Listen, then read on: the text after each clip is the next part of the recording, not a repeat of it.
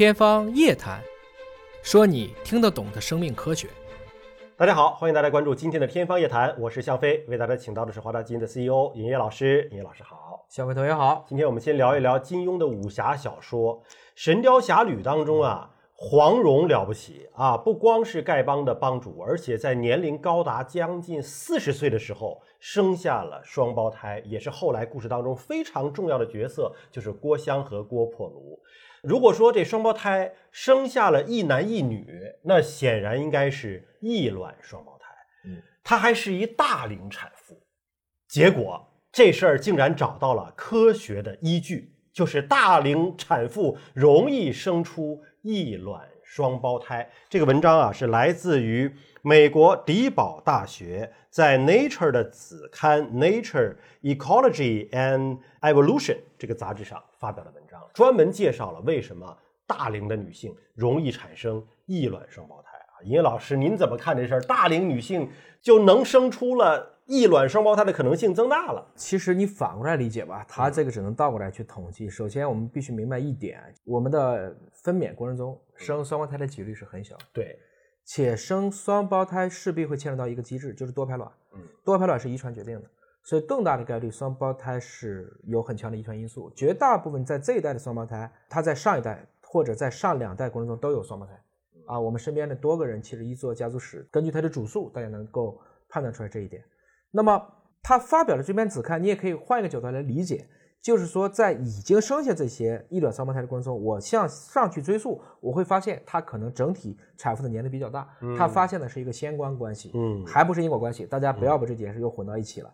其实很多的这些科学的杂志还是为了找这种 common interest 的，嗯势必会给你制造一些话题。大家也不要去对号入座，非要去觉得自己生一对龙凤胎，憋到自己很大年龄去生产，嗯很大年龄去生产的活产率也在随之下降。就还是要顺其自然。是这样的而且这里提到了一个数字，就是您刚才说的那个活产率的问题。对，他说呢，双排卵是进化当中啊，为了提升生育的这种存活率，是就是年龄大了之后呢，有可能你的这个活产率，孩子健康生下来的几率变低了。对那我怎么补偿呢？对我就是用排两个卵，这不就补偿了吗？比如说，万一一个不行了，另外一个还能够活下来。嗯，但是因为现在整体的这种医疗条件呐、对产妇的护理条件啊，都提升了，变好了，所以它的这种补偿的双排卵机制，两个都能生下来，都能活下来，所以你就看到了这个现象。在整个生态学上，我们以前一直在讲，在生物的后代演化策略上，一直有两种选择，一个叫 K 选择，一个叫 R 选择，即我是以单一的精心抚养的后代，还是以我以广泛培养的后代而不管就好。嗯。我们知道，在这种鸟类以上的这些群体，尤其是这种越大型的鸟类，比如说这种白头信天翁，嗯。它抚养后代非常艰难啊，要在悬崖上去筑巢啊，夫妻双方要轮流的去伺候啊，这个动辄就要在几千米高去养这只小鸟。所以它就只有一个蛋，就一个蛋，就一个蛋。啊！我这一窝就这一个蛋，我好好去养。但是同样可以类比，我们就说这个鱼，像很多深海的鱼类，一生就是几千万个卵。嗯那么我们可以理解成人类的女性在她的活产率降低的时候，她就会在 K 选择和 R 选择之间做一次力所能及的属于生命自己的一种演化。当然，这种演化目前还只是一个他们通过数学建模的方式来预测出来的，未必就一定是一个真实的生理学现象，只是观测到的这种现象。所以大家不要说为了生异卵双胞胎而等到年龄很大再生啊，这并不是一个因果关系。尽管有这样的一个相关性的一个研究，而且呢，生孩子是一方面啊，能生出多几个来啊，大家这个当然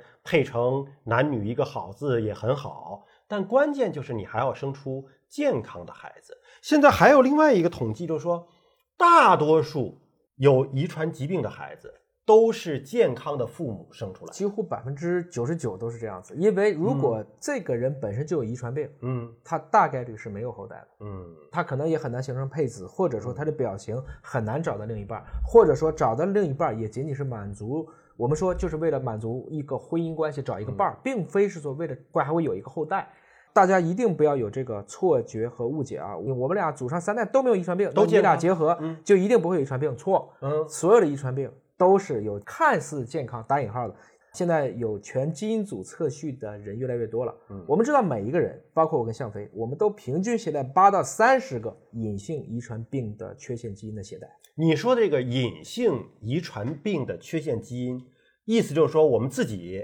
表面是健康的，对，但是这种遗传病的基因如果跟同样的遗传病的基因配上了，很可能这个孩子就是病人。如果是经典的孟德尔法则的话，就四分之一的概率，两个隐性嗯遇到一起，就有四分之一的概率，他的后代可能就会是一个遗传病的一个患者。嗯包括我们大家所熟知的地中海贫血，就是一个比较经典的符合一个这样的我们叫孟德尔遗传病的一个疾病模型。嗯，地中海贫血的南方是比较耳熟能详的一种疾病啊，它的这个携带者其实并不是病人，对。啊，携带者可以是很健康，大家不要一听说携带者说就有歧视，这没有必要歧视的，他是可以像健康人一样的生活生长，但是父母双方啊两个人都是携带者，那么他们就有可能生出重症的孩子。对，除了地贫之外，还有一种疾病呢，叫做 SMA 啊，它是一种像肌萎缩一样的一种疾病，，是啊啊，可能很罕见，但是如果一旦发生的话，对于孩子来讲，它其实是终身痛苦。SMA 应该不算罕见了，它嗯已经是属于我们目前已知的遗传病当中发病率相对比较高的疾病。嗯，整体的发病率应该是在三五千分之一吧，三这么一个水平千分。之一。所以实际上，唐氏综合症的发病率是大概六百到八百分之一，也就是五倍左右嗯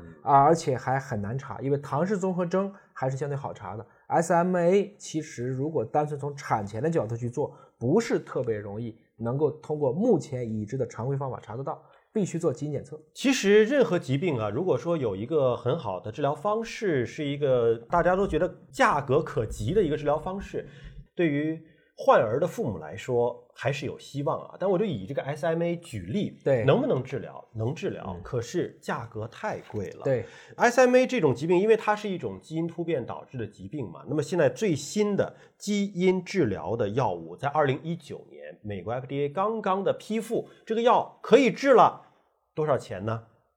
一千四百多万人民币，对，一千四百万啊，治疗一个孩子的疾病，那我觉得啊太难了。任何一个家庭，不管是中国的家庭还是美国的家庭，都太难了。那么其实这样的遗传疾病，如果能够提前知道，那么是不是有方式能够生出健康的宝宝呢？今天很多的这种罕见病或遗传病啊，因为我们现在对于基因编辑，包括自体的干细胞移植，像贝塔型的地中海贫血，实际上是可以通过自己的造血干细胞在体外进行编辑，或者用病毒进行改变之后，直接就变成一个正常细胞再输回来。地贫这样的还好，大概做一个这样的造血干细胞移植呢，现在的病人的自费估计可能不会超过二十万，你整体的手术费用全下来，如果一次顺利的话，因为有些人做两次啊。大概可能三五十万是能做得下来的。为什么地贫相对好做？它是血液疾病，它只在血液当中，它只要把骨髓当中的造血干细胞嗯我换了就行了嗯。这个细胞量我们理解是相对可控的，比如说大概换到一个十的九次方十亿的细胞量，可能这个病人应该就有一个很好的缓解了。你刚才说的 SMA，嗯，它是一个属于所有的体细胞，可能重要都要来一遍。它是一种肌肉萎缩它这些肌细胞那就是一个万亿水平的细胞量。嗯所以想去治疗这种疾病所用到的这种工具病毒的量，大家把病毒这个词不要觉得病毒一定都是坏的啊，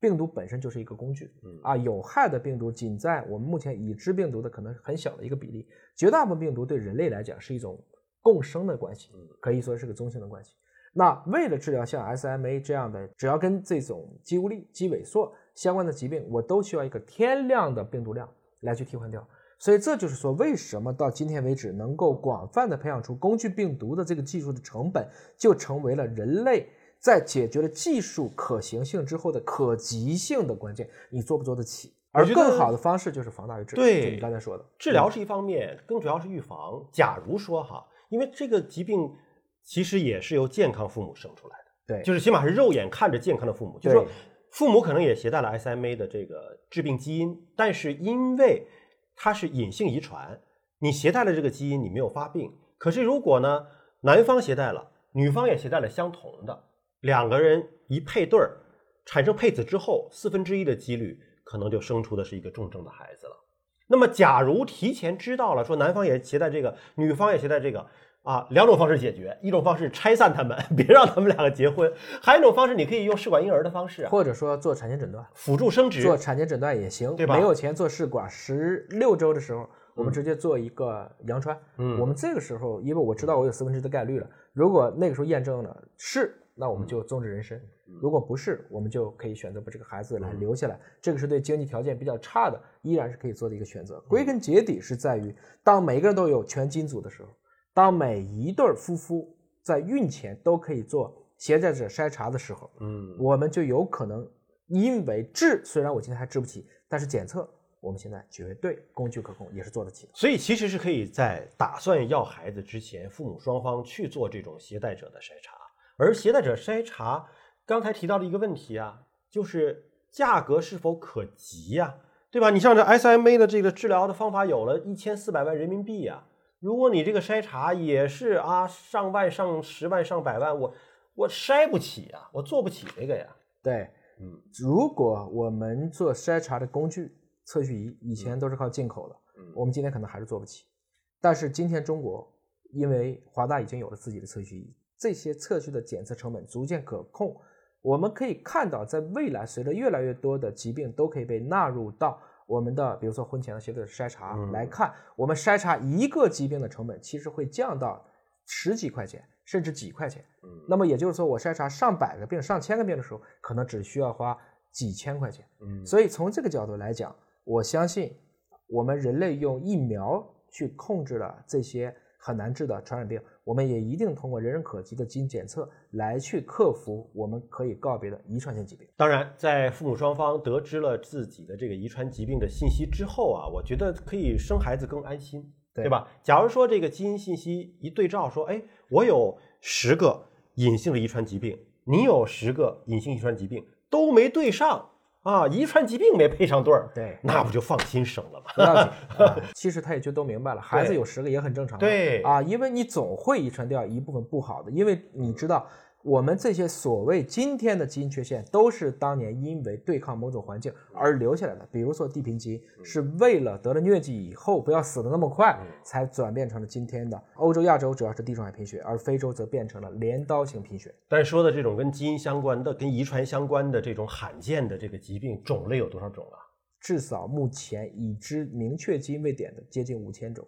所有的表型清楚的接近了八千种。这么多种，对，难保每个人不携带几种，但是携带了之后呢，不要有任何的